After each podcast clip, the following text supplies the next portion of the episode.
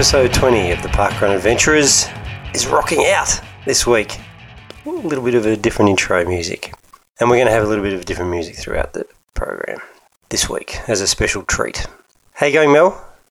I'm super amazing. Scotty, how about you? Yeah, I'm, I'm not quite there, but I'm close. I'm looking forward to this episode. It's going to be a beauty. We've got a few guests on this week, It's a big one. so it could be a long run for some. Get ready, people. Pace yourselves. I've warned you early. I'm also back in Melbourne this week, which I'm very happy about.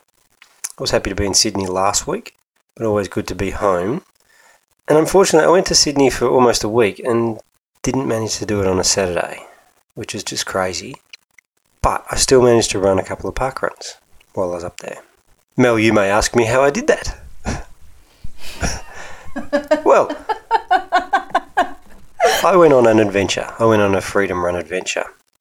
I headed out to Cooks River Park Run and to Rhodes Park Run. You, you snuck a few freedom runs in. Yeah, Nice work. That's what a true adventurer would do. it's a great way to see park runs that you know you can't get to on a Saturday. So I recorded a little bit of audio after I completed those freedom runs. Let's have a listen. Okay, adventurers. I've been in Sydney all week working. I had an early finish to today. So, like all good parkrun adventurers, I looked at the city of Sydney's map and mapped out my freedom runs. First port, first port of call would have been St Peters, but I looked at the map and it was just a mess. So I'm going to save that for a Saturday morning, an official run. Um, so I got the pro tip from Paul Wilcox and tossing up between Cooks River and Rhodes. So I've headed out to Cooks River and um, I've just done it. It's a it's a two lap out and back course along the river here. So you go out for 1.25 and head back and then you do it again. Haven't done one of those before. Um, dead flat. There are a couple of little pimples on the course. I don't think anyone would actually call them hills. Um, commits a, a real parkrun crime that we we run along the river, past I think two or three bridges, and um, don't get to cross them. So I think we're going to have to get someone from Cooks River on to justify that decision. Otherwise, great course, lots of very flat, lots of shade um, along the river, so um, no car noises. Um, we start in uh, St Mary MacKillop Reserve, nice playground. It's got a bit of shelter, so cracking park run for Cooks River. Just need to address the non-bridge crossing issue. Now, the real adventure is about to start because I'm going to head over to Rhodes. It's um, it's dark now. Um, I've got about 20% on my phone, which is also my navigation system. But I couldn't really call myself a parkrun adventurer if I didn't want to risk this challenge. So back in the car, feel fresh. Sat on five minute Ks for that one, so we might get to Rhodes in the dark and push that one a bit. Let's see if my I make it, and let's see if my phone battery lasts. No surprises. I'm back in my hotel room now.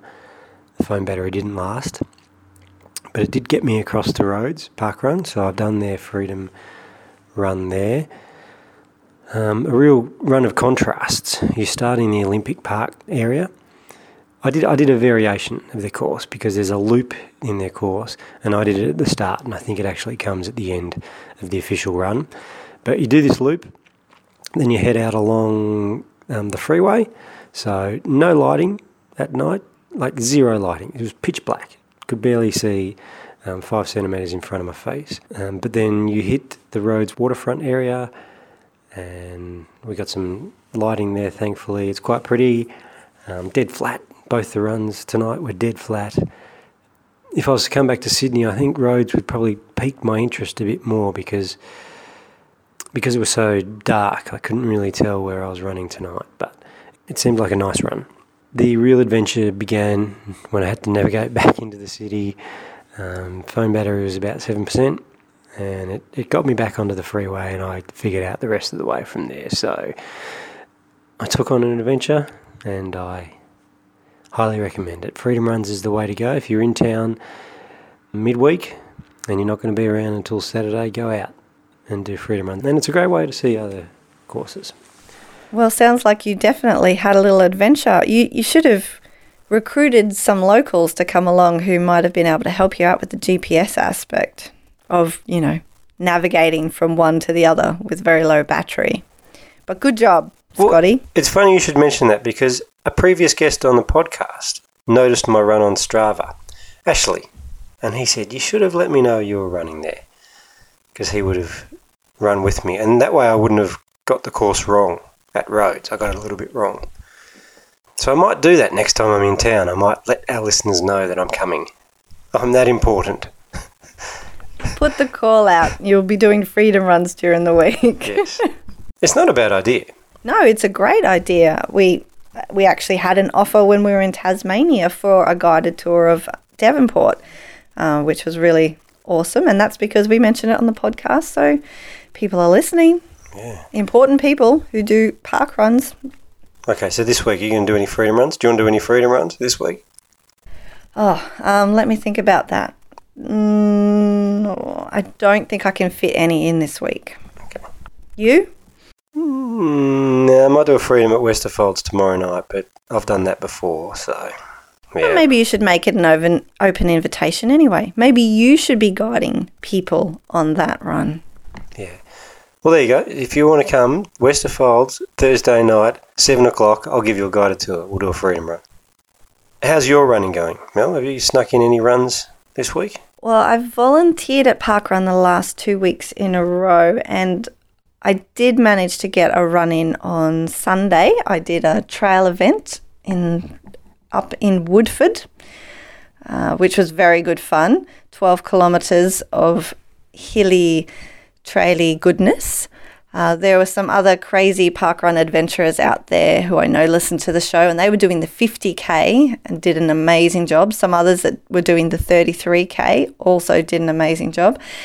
And I did notice because obviously, you know, people Instagram, it's on Strava. Sundays are becoming this massive day, and the weekends are becoming a massive day for people to be sharing their running adventures, not just parkrun, but at other events as the winter running season kicks off.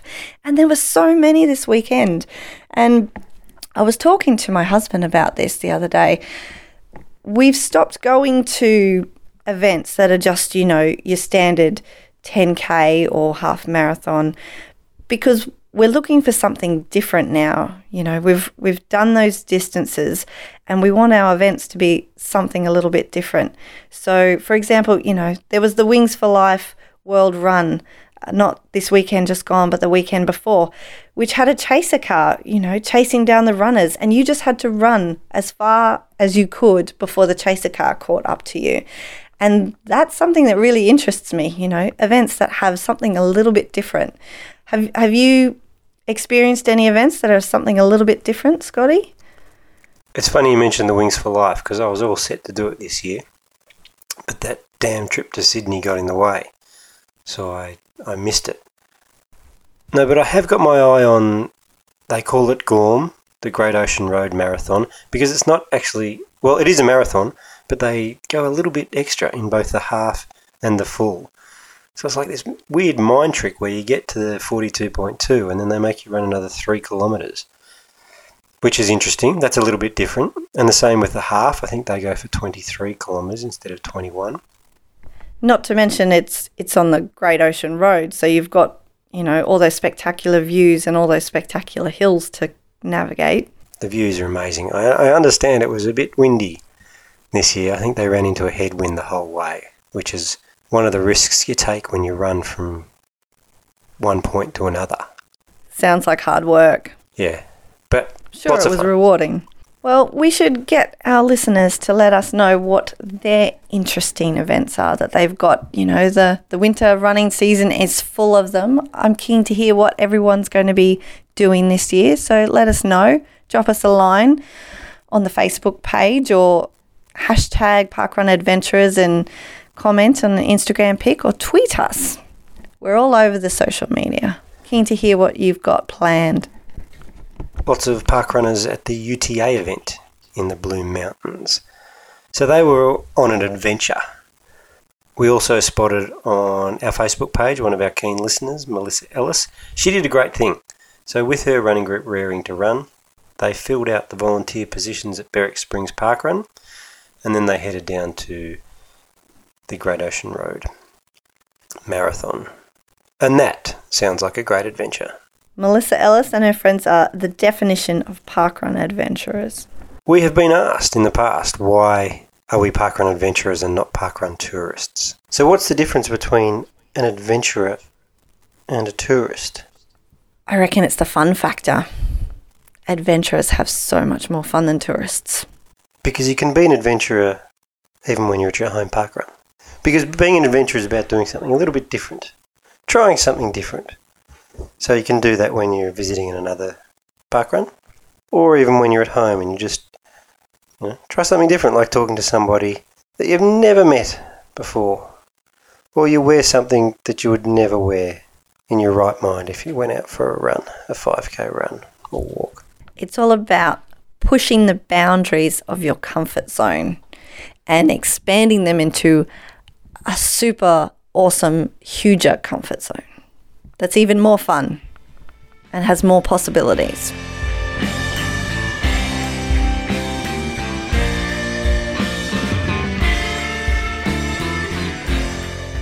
And back to redeem himself from what has been described as a lackluster facts in a haystack, we're joined once more by Ian Hay. Ian, welcome to the podcast.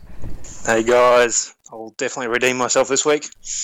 Hi Ian, I wasn't describing it as lackluster. For the record, that wasn't me. I know. What, what an what an intro. What's with that? I think last week just didn't go so well. So I loved it still. Now, now, don't tell anyone, but this week I've gone slightly less technical. Um, the stats are technical, but I've printed it out on paper. I'm not using my laptop; it's closed. So, um, unless my daughter comes and uh, destroys my paperwork, we're all good. This is progress. I like it. Mm, that's right. So, what have you got for us?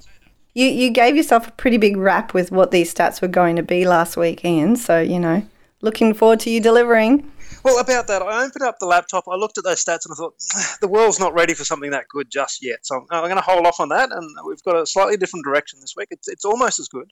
Actually, I, th- I think it's better, but it's just. Eh. So this week we have gone with uh, at the end of the last podcast, which is what a month and a bit ago now. Um, Scott mentioned um, his daughter having run quite a few park runs around uh, the state uh, and mentioned asking about some uh, get junior stats on the number of events that uh, they've run across the country. So I've gone and got a heap of stats on that. So I wanted to know if she was the only or one of the few juniors on the most events table. What I've done is I've gotten two two bunches of stats on juniors. Um, I've gone with um, unique events by state, so the highest percentage within a state, and I've also gone across all of Australia as well. So um, the first one is so basically the highest percentage of a, of a state the juniors managed to fill. So we've got, uh, she's sitting at number 22 for that one. Uh, so she's got what, 48%. Does, does this include Darwin in the Northern Territory as a state? Because then, you know, any child that had participated in Darwin would have 100%. yeah, exactly. So no, we've sort of gone a little bit, uh, a little bit uh, different to there so what I've done is so I've got um, basically a couple of people in Victoria uh, that are in the junior club that have done what 31 and 24 events. Okay, she's got she's got a goal. She's got people. She's got a catch. Yep.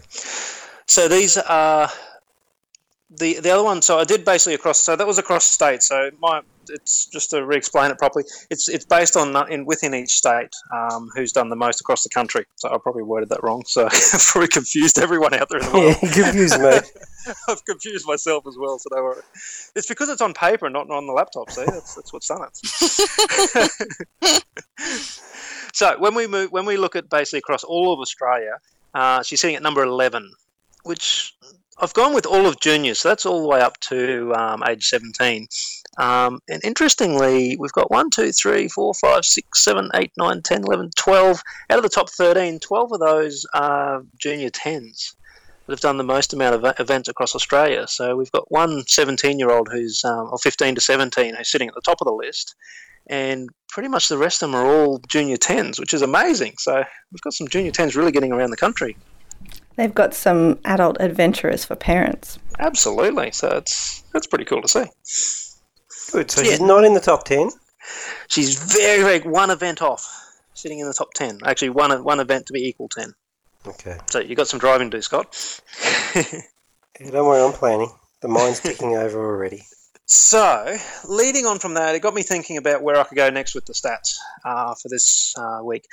And what I thought I would do is base it around parkrun adventurers. So, I wanted to look out and just see how many people are getting around the country, um, just outside of juniors. So, I broke into two categories. One was I wanted to look at launches, and then the other one was I wanted to look at week to week events, basically. Um, I was curious to see how many adventurers get out to launches um, across Australia. So I've looked at this year. Now, it's, it should be a pretty obvious one for you guys. Who would be at the top of the list for the most amount of adventurers that got to a launch? Um, I'm almost positive if the ED's listening in, they would know straight away. I'll see if you guys can guess it. Can you give us a state? Queensland. Oh, for a launch. Which event got the most adventurers? Oh, okay. And that was that was this year, this this calendar year. Okay. I'm, I'm going with Nambour. Nambour was in November last year. I'm not going with Nambour. I'm going. with I'm just trying to remember. As soon as I say it, you're just going to go. No, Rock. No, Rocky was too far away. It had a lot of locals, but it didn't have a lot of adventurers. Um, it's going to be something like Kedron, or yeah, I would say Kedron. You're going to um, kick yourself when you hear this one. Sirromet. Ah, and it's an obvious because because that was us. That was us getting the adventurers there. It had nothing to do with the fact that Liv worked really, really hard for weeks and weeks and months before that. That was all- us. Hopefully Liv's not listening in right now. Oh, she'll be listening. Hi, Liv. oh, it was so obvious. so yeah, they had what 620 runners, and out of that, 479 were parkrun adventurers. So that was 77 percent, which is huge. Adventurers love wine. And that did show in the, the massive drop off from week one to week two Yeah, for Sirromet too. So yep, that's right. but But how do we fortunately, use that? fortunately, you weren't too far off because Kedron was number three. Um, so they had 73% parkrun adventurers. Maylands Peninsula was number two. Maylands Peninsula, well, that's in WA, so that's even though that was a sneaky little, they didn't tell anyone they were launching officially. It wasn't in the newsletter and it wasn't on the podcast, but um, I think they're on to it in WA anyway. It's kind of hard to hide these things. Everyone knows what's going on in parkrun land, don't they? So, How do we go at Studley? Have you got, did we make the list there? uh, Studley uh, came in at number six, Okay. Yeah. Which was uh, 66%, so still very high up there. So also did it by uh, total numbers, so percentage. Wait a minute, wait a minute. Studley was Studley was sixth with sixty six percent. I'm I'm hearing six six six. I think the devil's in your stats this week, Ian. Messing with me again. Don't don't relate the devil and Studley. I'm not doing it. The numbers don't lie, Scotty. Okay. Well, let's move on. What's the next one? yeah. So I also did it by. I like to do it by number of runners because sometimes the big events really struggle with uh, percentage. It really it um, brings out the smaller number ones. Um, but even by numbers, Sarah was still right at the top of the list, so um, that was huge. Um, the Terrace came in at number two with numbers, so 443 tourists with a launch of 693, which is massive. Um, and Kedron was still number three, even with numbers. So. But um, Studley did move up to number five, so they moved up a, a, a ranking. So 154 tourists. So yeah, We need to we need to get numbers on how many tourists, well, no, adventurers, I should say, have been out there just this year. You know, at all the events all together.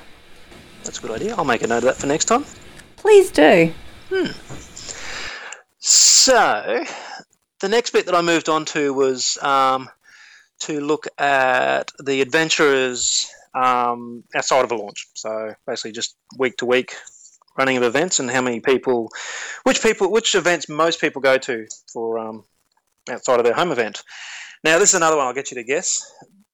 It's, it's probably going to be an obvious one when I highlight it as well, but I can tell you the highest percentage, the top four in the highest percentage of events was from one event. So over weeks and weeks and weeks, the top four was from one event of the highest number of adventurers going to it. Do you want to hazard a guess at that one? I'm guessing that's in Queensland again. and hang on, I, I need to get my head around this. So this is the event that has the most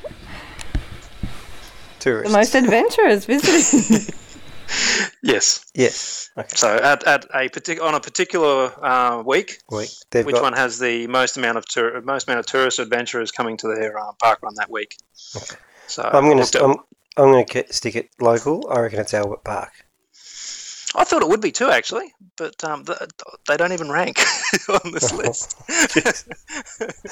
How bad am I going this week? Go Mel. Sorry. Here, here's your chance to get one on me. All right. I need to clarify that you mean total, in the percentage, is it just at that event? So it's got the highest percentage. Oh, see, now first I was going to say South Bank, but I'm going to change my mind and say Noosa. No on all counts. Not doing too well at the guessing this week. And the beaches came out on top. Ah, The beaches. Now they don't have in the big- region in front of us. But we're talking percentage here, so that's where the, the smaller events can really jump out. Yeah, this is true. This is, yeah, that makes sense. Once again, kicking ourselves, you're right. yeah, once you know, it's pretty obvious. So the beaches, it's yeah, who wouldn't want to go there? So it's, it's certainly one to go visit. But yeah, that was the top four. So basically, they've got four weeks this year where they've been the highest. So 73% down to 64% of tourists of adventurers going along to their events. So um, Hamilton Hamilton Island was the next one after that, so they were certainly up there as well. Of course. Yeah, so yeah, so I thought that was quite interesting too. Very interesting. Hmm, so that is our Parkrun Adventurers stats for this month. There's facts in a haystack. Thanks It wasn't again, that worth the wait after Yeah. all that. It was. It took me a while to get my head around it, but I think I'm there now. I'm hoping I haven't confused everyone out there. Scotty might have to listen to it a couple more times Yeah. just to catch up. Okay, Ian. Thanks again for another awesome week of facts in the haystack. Anytime, guys. It's been a pleasure. It's been we fun. look forward to doing this again next month. Super glad you decided to print it out this week. Thanks, guys.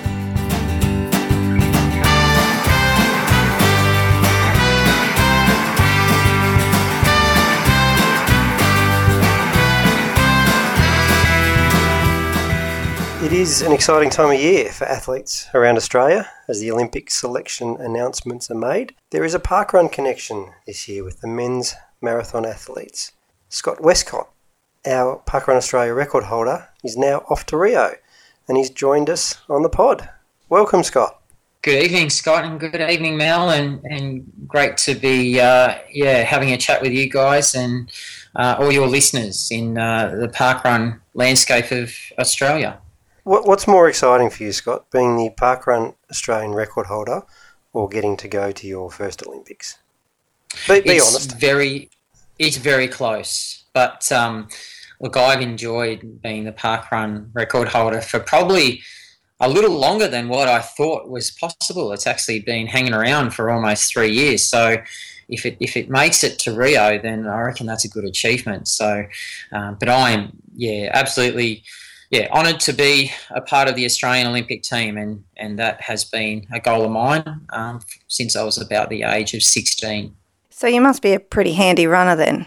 Yeah, I don't mind it. Um, it's actually yeah something that uh, struck a chord with me early on um, as a as a kid in primary school, and then you know onto adolescence. You know when the world goes a little bit crazy, and you kind of need something to anchor you. And I found that in running. It was both because I was good at running, but also um, because I found it you know just a way to escape or just to be on my own to just reflect and unpack the day's events and and just deal with all the stuff an adolescent has to deal with. I, I just found running did that for me, and it's kind of set up uh, a habit for life.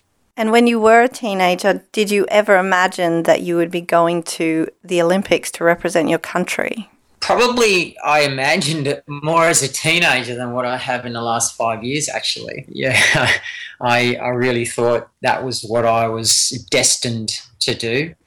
Um, I believe, you know, when you're in a small town in country New South Wales and you're pretty good at something, it you can get a little bit ahead of yourself. But um, yeah, global athletics and global running is very competitive, and so the realities of that meant that um, I was soon, yeah, needed to jump up a level or two, and, and I wasn't meeting all the targets as as a young athlete, um, but I kept chipping away, chipping away, chipping away, and got pretty close um, in recent Olympics. So 2000, 2004, 2008, I was very close to making a team. Um, but after that, after you know not really getting close in 2012, I thought, well, that was it. So I hadn't been thinking about it too much in the last um, four years but I had just been enjoying my running, going back to the roots of what it was all about, and that was just you know, dealing with with life's pressures, and they were different now that I was an adult and had a family. You got three kids, and you know, a job, and and all that sort of stuff. But running was still very important. As an adult with a wife and three kids, how do you even manage to fit time in to run and train for an Olympics? um, I guess because I've done a lot of the bigger sort of taking care of the big adaptations when I was a younger man and I was single. So I've spent, you know, weeks ploughing through 200 Ks a week where you, you've got not much time else but, you know, sleep, eat, and run. So I've done that. I don't need to do it again. And I've got all the, I guess, the benefits of that. And I've had the injuries to, to boot. But nowadays, um, being 40, I can't, you know, do the same levels of training. All I need to do is to touch on all those great training benefits that I've got already in my body. And, you know, I can do that with sort of two thirds or, or three quarters of the training that I used to do as a young man. So training pretty much is, um, you know, out the front door, close the door and start running. And, uh, when I get back inside the front gate, I better stop running because yeah, I'll have kids all over me, or I've got to kick the soccer ball, I've got to hang out the washing, or whatever it is I've got to do. So um, it's just pretty time efficient the way that I train these days. You mentioned you've had a few cracks at the Olympics, and you also mentioned you're 40, which is not old, but not young. You, do you reckon you're in your peak now? Do you reckon you've hit your peak in your 40s? I think my my physical peak was probably, you know, a little while ago. My my personal best marathon was 211 um, 36 set in Japan when I was 30 years old, and look, that's probably when I was at the peak of my powers in terms of taking on board huge training loads and most of the time absorbing it. But the downside of that was I could easily overdo it and I was susceptible to injury. And I had injury after injury. And, you know, overuse injuries like stress fractures take a long time to heal. Um, so now I would I don't know if smarter is the right word, but certainly more experienced in my headspace is I think a lot more developed as an athlete. It would be nice to have my head now back when I had the body of a 30 year old. It would be a pretty pretty awesome combination, but it's almost like I had to learn those lessons and and then your, your body's um, not as it was, but just learning how to how to use your body more effectively. We're a bit under 100 days out from Rio. We what, are, yes. What's your training like at the moment? Um, so there's 97 days to go. I know that because I'm doing a bit of a sneaky 100 day blog um, to Rio. Yep, give it a quick at least plug. that's my. Yeah, so um, 100 Days to Rio blog available at the Run New South Wales website. And I've been blogging since Friday, which was 100 days to go to the Olympic Marathon. And I'm just using that to I guess, use my training as a bit of a conversation starter and sort of reflect a little bit on why I do the training I do and maybe some of the memories that it conjures up or where I got that particular training session from or you know the behaviour that sort of goes around with with running and the particular running that I do. Um, so that's what the blog's about, and I think you know it, it's a good time to do it. There might be a handful of readers, but it's a good exercise for me. Yep, and you, and you're training at the moment. What sort of workload are you putting in? Three months Um, out. So re- yeah, three months out. So I've just kicked over. Yeah, 14 weeks to go. And for me, Scott, that was always going to be the the marathon specific. You know, work starts now. Um, so I'm looking at around, you know, 140, 150 kilometres a week. I've got a, a local physio practice has thrown me some time on the anti-G treadmill, so that's been actually pretty good. Not so much, you know, uh, recovering from injury, but simply just more miles. So I can do, you know, a 10k run on the Alter G treadmill, and it's it's like going for a recovery run, but without the impact. So I'm squeezing in a little bit of extra. So I might actually get up to around 160, 165 kilometers a week just with a couple of runs uh, on that rigid edge treadmill. So it's not going to hurt me, and it's it's better than riding a bike or going for a swim for cross training. So kind of classify that as cross training. And then I do my, my bread and butter session, uh, as I would call it, is my long run on a Sunday. And that's typically about two and a half hours. And then I've got three speed workouts through the week as well. So Tuesday, Thursday, and Saturday are all sort of varied speed and speed endurance workouts. On your bread and butter run, so you do two and a half hours. That's slower than obviously your marathon time during a race. But what kind of distance would you clock in that two and a half hours? Would you actually run a full marathon in that time, or is your slow run pace substantially different? No. Um, so you're right, Mel. I would never get. Sometimes I might get close, but it would usually be about 35 kilometres um, in two and a half hours. I will do some runs in there that are more intense or will contain a section of the run at marathon tempo. And I'll probably do between now and Rio, I'd say I'll, I'll do maybe four. So one every three weeks will have a, a surge component in the long run. So that might drive the long run up to, to maybe 38k. But yeah, wouldn't that would be the extreme. I wouldn't go any further than that. Okay. And so your blog is called 100 Days to Rio, but obviously your journey to get to Rio started a lot longer ago than this. And the selection was only announced last week, but it was actually announced after a bit of a delay because there was an appeal put in. So you ran your Rio qualifying marathon last year in a time of 2 hours 15 and 30. And Jeff Hunt, who is the person who appealed, ran his fastest at 216.09, which is what, 39 seconds slower than you? That would have freaked me out. How do you how do you cope with waiting an extra 2 weeks after you've waited so long? Um, I guess not thinking it was going to be two and a half weeks, and then just life is just busy anyway, Mel. So it was it was okay, and trying not to think about it was probably the best strategy.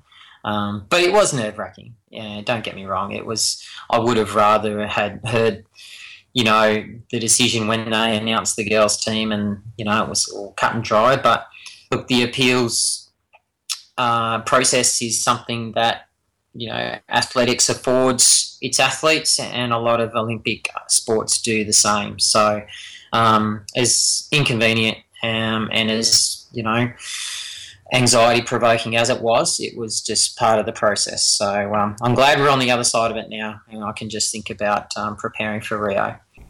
It's going to be exciting. Let's bring it back to your parkrun experience. Your home is at Newy, where you've set the record. Is that correct? Correct. Yeah. So I was there for parkrun number one in Newy. We had 79 participants. Uh, I think pretty sure it was the 9th of June 2012. Yep. And that you set the record in 2003. Interestingly enough, on International Parkrun Day. Have you had another crack at that record since then? Um, well, yes and no. I've tried to go fast, but look, everything just clicked on that day. And that was a week before Melbourne Marathon, and I ran 214.23 for Melbourne Marathon. So it was a bit of a form guide. Um, so, of course, um, almost two years later, I went out and had another crack um, a week before Berlin last year, and I ran, I think I ran uh, 14, uh, 46 or 47, something like that. So I was a good 20, 20 plus seconds outside my park run record. So, but what it actually did was it, it gave me an indication of what fitness level I was for the marathon. Um, and I knew, well, I'm not as fit as what I was before Melbourne two years ago, so I better not try and run the same pace. So it was actually really helpful, and I'll be uh, fully yeah getting my hands dirty and running a, a Newy Park run two weeks before the Olympic marathon um, as my final hit out, and uh, hopefully you know pretty good form guide. Great. I'm sure they'll give you a big send off too. Yes, yeah, plenty high fives. If I, yeah, my hand will be red raw by the end of it, probably. Yeah. Do you nervously or anxiously look at the fastest times from week to week and see if anyone's getting close to your record? Uh, no, I no. welcome it. I think, um, yeah, there was a little bit um, of that early on, I think. Uh, when parkrun was just getting established in, in 2012, 2013, and you had guys like Marty Dent come out and have a few cracks. And then uh, Brett Robinson, who's um, one of our uh, best 5 and 10K runners in Australia, um, he went and had a crack as well. I think he had it for a little while. Um, and I think, you know, just, yeah, when everything all came together, I I think I took the record off Marty or Brett and, and you know, just put it down in the 1420. So any of those guys could actually do it, but it's they'll have to be pretty deliberate. They can't just sort of rock up and um, you know go for a Saturday morning run and, and get the record. They're going to have to yeah sort of knuckle down and um, approach it with some gusto. I think. So you've got four course records, Scott, but you've actually run at five different events. So what happened with Fingal Bay? I I had the record for a little while, didn't I? And you got to you got to like you got to give it to another Olympian, surely. So I, I believe it was Aaron Royle who came up. Well, I don't know how long after I set a record there, and he beat my record by a second, but that's okay because you know he's a local. Um, Novocastrian uh, now lives in Wollongong, but of course he's uh, an Australian triathlete representative at Rio. So, um, by all means, I can I can share the love around the area. And every second counts. It does. It does. Yeah. So it could have been the sticky fingers on the stopwatch the day I ran, perhaps. You didn't pay the timekeeper enough. no, no, that's right. oh, look, and, and to be honest, I think it's all very friendly rivalry, and and I know there's a lot of guys who go out there looking to win every. Uh, one one of the guys who's in our training group, he he goes looking to win every park run uh, in the district um, at some point or other. I think he's got a you know he's won all 13 park runs in the lower hunter. Um, so yeah, there is some bragging rights, but isn't it? It's it's park run, not park race. This is absolutely true. And speaking of which, you're talking about bragging rights. What is your slowest ever park run? Um, well, I haven't run a park run with a pram or with any of my children yet. Um, so I feel like it's a rhetorical question, Mel. Okay, so when are you going to okay, get so the kids out there? Get the kids out there. um, well, my eldest is eight years old this year, and um, that's twice the age you have to be to start. Yeah, yeah. Now he's running quite well over two k, and um, I'm, I'm very strategic about when he can start doing park run. But um, yeah, we'll have a look at the records. And um, no, but seriously, I just would like him to be a couple years older, maybe ten, and then we'll take him out and do a do a full 5k. I'm sure he could do it now, but um, yeah, I want to see him, yeah, take on running as something which he enjoys for life, and yeah, certainly don't want to scare him off too early because it's a long way. 5k is, is a long way for a young person. They don't have to run the whole way. No, that's true. And Newy is actually pretty convenient. You could actually run half of it and then just sort of loop back to the start over the, what we call the pretty bridge and not run all the way back.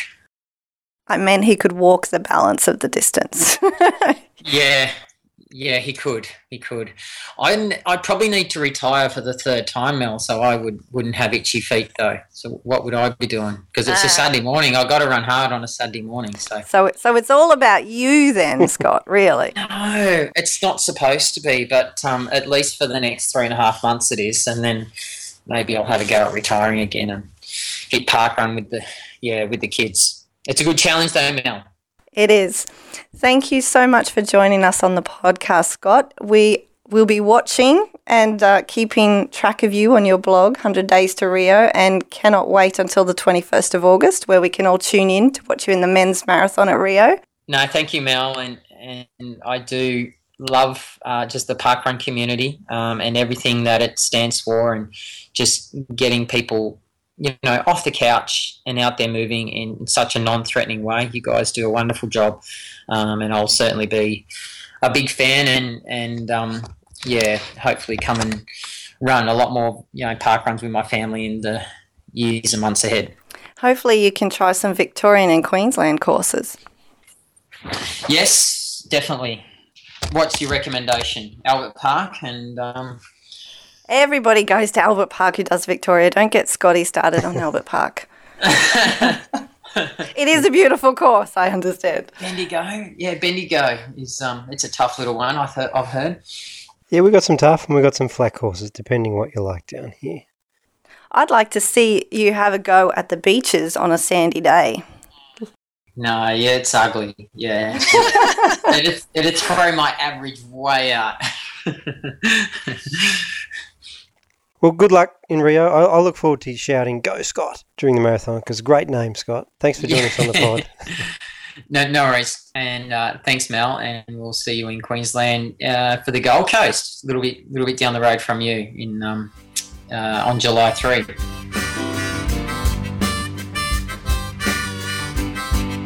It's been a busy podcast this week, but we couldn't let another week go by without catching up with another ED. And this week we're catching up with an ED from, I'd say, an event that's in my top five, maybe even higher.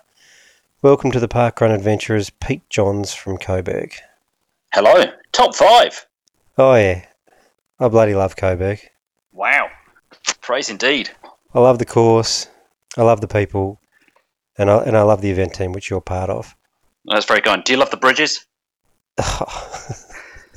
but you know the answer to that. We- I'll, I'll, I'll start off this interview by telling you a bit of a history. When we when we were putting the course together, we had two options, didn't we, Pete? We could have either gone north or we could have gone south. And it's gone south ever since. Well, not quite. But the course has gone south ever since because the course, the south course, has three bridges. three bridges. Yeah. Three bridges on the way out. Three bridges on the way back because it's an out and back course. Not only three bridges that we go over, we go under two as well. This is absolutely true. We're going to two roads. The full roller coaster of bridges, by the sounds of it. Roller coaster. Interesting you should say that because we do have a bit of an up and a bit of a down. It's quite quite an undulating course. Okay, so give us a bit of a better explanation of your whole course there, Pete, because obviously I've never been there. A lot of our adventurers listening right now won't have been there. So tell us about it. Um, well, like Scott says, it's um, an out and back course. Um, it's around a lake and along a creek, which is deceptive if you've never been uh, along Merry Creek because you might expect it to be flat following the water, but like I say, it's got some undulations. Um, so yeah, it feels a bit like a roller coaster, and it's good fun, like a roller coaster. We start on an uphill at Coburg, which is a challenge, but there's a nice little downhill finish, which I really enjoy too. But you've got to be careful that you don't keep running because if you do, you could end up in the lake. The finish line is right by the lake. And the, and the path leads right into the lake. it's going to happen one day, I reckon. Yeah, some people like to think of it as the transition area uh, before the swim leg of the uh, the parkrun triathlon. Traditional triathlons, they start in the water. This isn't a traditional triathlon. So you're celebrating a year this Saturday, and we're going to celebrate with a sea theme. C for Coburg is the theme. Yes. Have you picked out your costume, your outfit for this Saturday? I have. I still have to do some shopping for it though. Can you give us any hints? It begins with a C, and it has something to do with running. Mm. And you'll have to follow on the Coburg Facebook page to find out. Well, mine begins with C too. I hope we're not going to clash. Okay, I'm trying to think. You could be a couch, Oh, that's a good idea. I should have thought of that. a little bit not great for wind resistance, so you might not be a PB runner if you go dressed as a couch. That's okay. I'm run directing, so I don't have to worry about running. Could be awkward to drive there also, unless you live really close and you can just walk across the road. Uh, one of the advantages of setting up your own parkrun is that you get to choose where it goes. And um, yeah, I live just by the turnaround point, so so that's kind of handy. And so, how have you enjoyed the past year, Pete? It's been great fun. Um, met lots of wonderful people. Uh, we've got a great event team here at, at Coburg, and um, yeah, it's been really enjoyable watching lots of people who I've got to know over the over the time, just getting better and better and getting PBs. Um, yeah, very exciting. Are you a bit of an adventurer yourself, Pete? Uh, yeah, I think I've done something like ten different courses. Well, that qualifies definitely. Yeah. Do you have a top three? And you can't you can't include Coburg. It's against the rules. I'm not allowed to include Coburg. Um, well, I've still done more runs at Westerfolds than I have anywhere else, so that would probably be my, my number one. Um, it's also where I started. Um, ooh, uh, Hobart. That's a beautiful uh, out and back course around a lake. Um, no bridges, but very hilly, so I enjoyed that. And probably my most recent adventure was up at Dubbo, and their course is very similar to Coburg's. Very, very similar. It's as if we copied them. Um, and uh, yeah, absolutely loved running up at Dubbo. And how did you get involved? You said that you've done more runs at Westerfolds. That's how we met. How did you get involved in parkrun? I was a fairly new runner um, about two years ago. I'd done the couch to 5k, so the couch uh, costume would really suit me. After I'd completed the couch to 5k, I kind of stopped and it was almost as if I'd done running.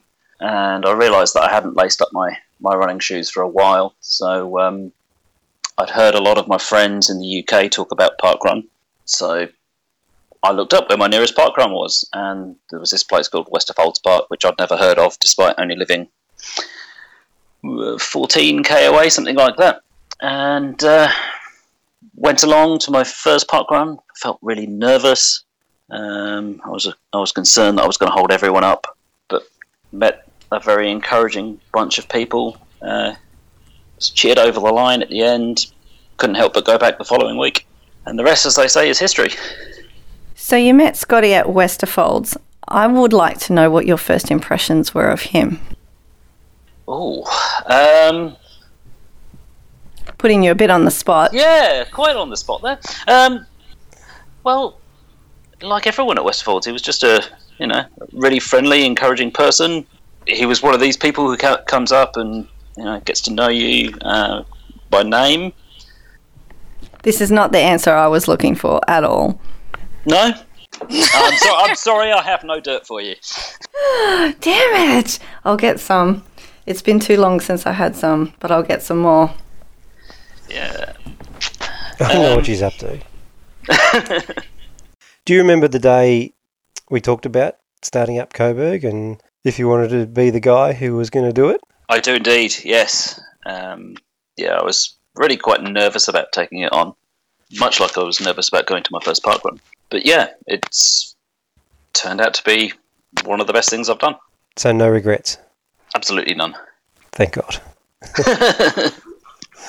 Because my recollection is that I knew we were going to start. I we were going to start a new park run, and I wanted it to be up in Coburg. And I knew Pete was from that area, and so when I announced it one week at Westerfolds, I think I was looking directly at you.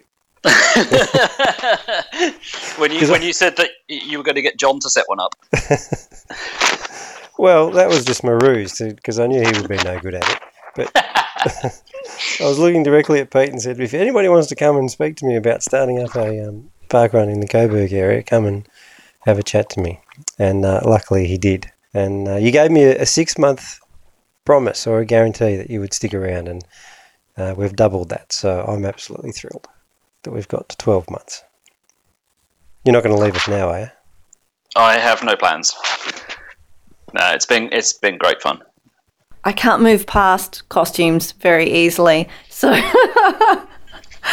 my my brain is just ticking over trying to I need more than a C. I need I need a bit more of a clue than that.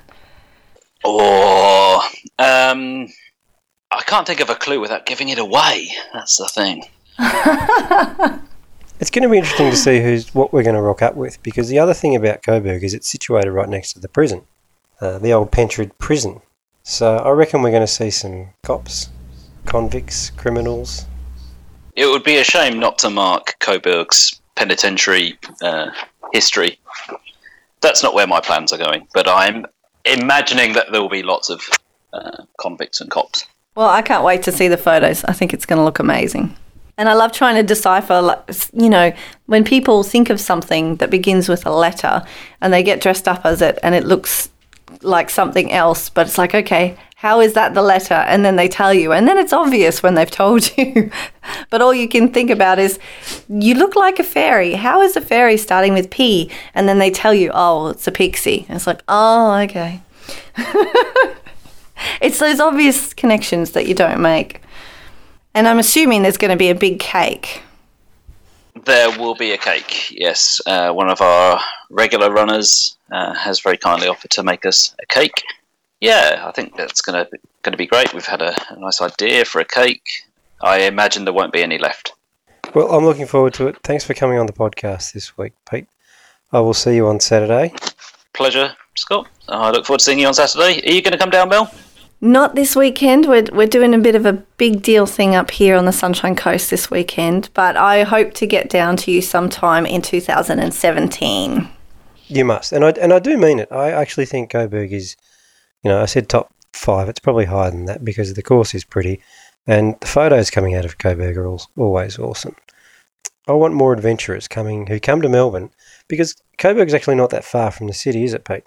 No, it's um, about 10 k's north of the city. Uh, really easy to get to on public transport. We've got trams and trains that come very close to the course.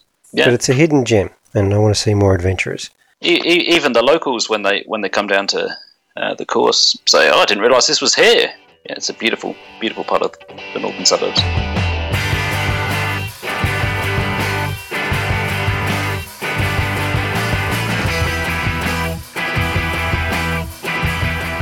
Okay, a couple of weeks ago on the podcast, we caught up with Tom Williams in the UK, and he gave us an update on the Little Stoke situation.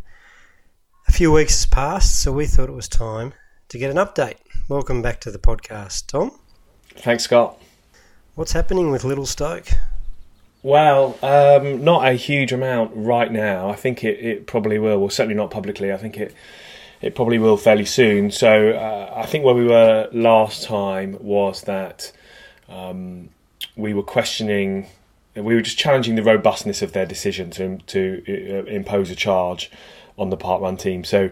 Uh, I I think you know when there are questions around when um, you're operating on public land, you're non-revenue generating, and you're not being provided with a dedicated service or facility. Um, there's some we have some questions around that as to whether or not really you can um, impose a charge or a council can impose a charge. Different, of course, if it's private land. Different if you're being provided with an exclusive uh, venue or facility or service like a booking service different if you're revenue generating. And I don't want to sound like, you know, we're just saying, well, we're different to everybody else, but I think it's a legitimate argument. And philosophically, we feel that if local people want to, to get together in their local community and put on a free event for local people and for people to come in of course and that that group of local people are going to not generate any income in any way as a result of doing that then we, we kind of feel there's there's a there's a rights issue there, in, in that you should be able to do that. You know, if not, what else are, are parks for? So we, we have until the 28th of May. So the council imposed a deadline of the 28th of May, by which time we would need to have agreed to pay a fee. Otherwise, they would remove permission. Um, so we've challenged their the robustness of their decision to do that. They've not yet responded to our challenge. And the clock ticks, and we get closer and closer to the 28th of May. And I think you probably know everything I know now. Okay, that, that's interesting. I would have thought that with all the publicity that it got and a bit of pressure on the local council, that um, we might have been further along than we what we are. Yeah, I'm I'm really quite surprised as well. We, you know, we've learnt a huge amount on this journey, and it is really unprecedented in in in the, nature of the way things have have kind of progressed. And I think we, you know we have uh, uh, learned an awful lot. And, and, one of the things we've really learned is the power, certainly in the UK, of um, the democratic process. And and when people are empowered, so the council are the kind of the, the lowest level of government as, far as I can see it. But when they're empowered to make a democratic decision, then despite there being clear and public disagreement from almost the highest levels of of, of government. So we've not had the prime minister come out against against it, but we've had cabinet ministers come out against the decision and trying to overturn it, and we've had, you know, pretty strong lobbying from a, from a number of extremely high powered individuals. Um, at the same time, it, it, whether or not they can or not, and I'm not entirely sure of that, it just seems that um, there is a respect, and rightly so in many ways, there is a respect for the democratic process, and this council has been put in to make a decision that we don't agree with, but they've been put in to make a decision about a local park run event, and they've made that decision. Um, uh, we're not questioning the the way they made the decision. We're just questioning actually um, their right to make that decision in this individual case. And, and you know, there's another question, isn't there? You know, essentially we lost the vote six for the council at the parish council meeting. You know, however many weeks ago it was. Can six people really um, is it right that six people can come together and say, you 5,000 people, which is how many registered park runners there are at Little Stoke Park Run? You remember, this isn't a new event, it's not a small event. They've been going for, for over three years and, and they've got 5,000 registered runners and 300 runners a week. Can six people really come together and say, you 5,000 people can't do what you want to do for free? Uh, that, that, that seems bizarre to me a little bit unjust, you might say. Yeah, certainly a little bit unjust. I think that's fair enough. Okay, great. Thanks for the update. So the stay tuned is um, so we're going to maybe catch up with you within a few more weeks, and hopefully we'll have a resolution. Yes, well, the twenty eighth, Scott, is the deadline. So yeah, we can we can speak on the 29th if you like, and we'll see what's happened. um, Parkrun passed another massive milestone last week. Yes, it did. Yes, it did. So Parkrun uh, UK reached its one millionth different runner. Um, that's a unique individual. So it's had about 10 million runs, and so that but one million different people, which was which is a wonderful achievement, I think. And and you know credit to everybody. And a lot of uh, you know would there have been Aussies or not? I can't remember whether that was it, different people who were also registered in the UK or not. I think it worked either way. I think it worked if we included Aussies and South Africans coming over, and also. Uh, UK registered runners, and the UK passed 100,000 runners on a single weekend. And they probably did it this week as well, because I think looking at the stats, we had a record attendance in the UK. It's interesting. So the global attendance used to be so much so influenced by the UK that we'd always set a global attendance record every time the UK set a record. And now that you guys and, and South Africa are so significant in terms of numbers, you know, on a good week, you guys will make up, I think, fifty-five thousand runners. Um, actually, as we're going into the Australian winter and the South African winter, particularly the South Africans seem a little bit soft, I'm afraid. Their attendance is really going down as it's getting colder. But um, yeah, we're seeing so we're seeing big records in the UK as we move into summer. And this, once actually June, July isn't typically so busy for, for the UK, but May is.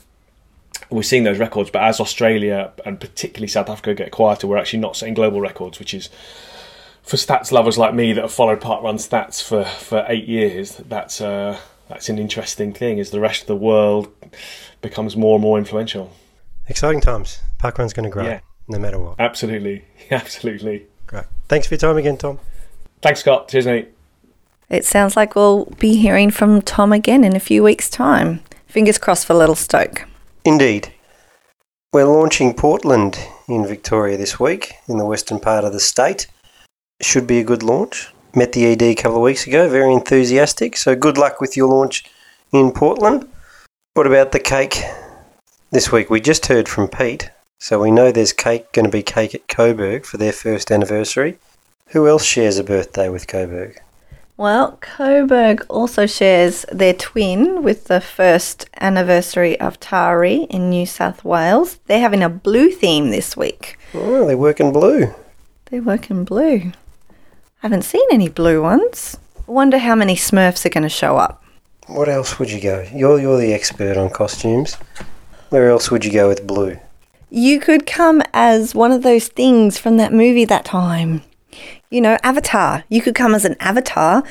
I reckon there'd be some people out there willing to wear blue morph suits and braid their hair. If we're going to do the follow up to um, best movies of all time, we've got to do worst movies of all time soon. Whatever made you think of that? Avatar. No. you can't you can't count that amongst your worst, surely. One of. Oh, I'm looking forward to that episode. To be continued. Hmm. Okay, second anniversaries this week. We've got Roma in Queensland. That don't forget, you know, if you head out there, that is the bonus pointer star of the Stargazer circuit. So happy birthday, Roma parkrun. I was there last year and it was a great, great event. So well worth the trip. Head out.